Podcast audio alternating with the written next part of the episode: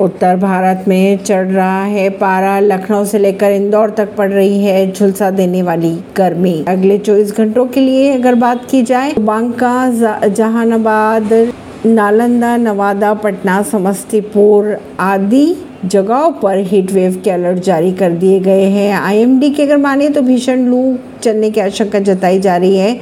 सरकार ने एडवाइजरी भी जारी की है कि सुबह 10 बजे से 3 बजे के बीच धूप में निकलने से बचे। जम्मू कश्मीर में रोमियो फोर्स, पुलिस को मिली बड़ी कामयाबी, इकसठ विस्फोटक सामग्री और 11 ज़िंदा बम निष्क्रिय किए गए। जम्मू कश्मीर में भारतीय सेना की रोमियो फोर्स और पुंछ की एसओजी पुलिस ने लगभग इकसठ विस्फोटक सामग्री और 11 ज़िंदा बमों को निष्क्रिय कर दिया है। आतंकवाद के खिलाफ ये एक बड़ी कामयाबी मानी जा रही है। सुरक्षा बलों को ये सामग्री सैरी चौवाना गाँव से मिले थे।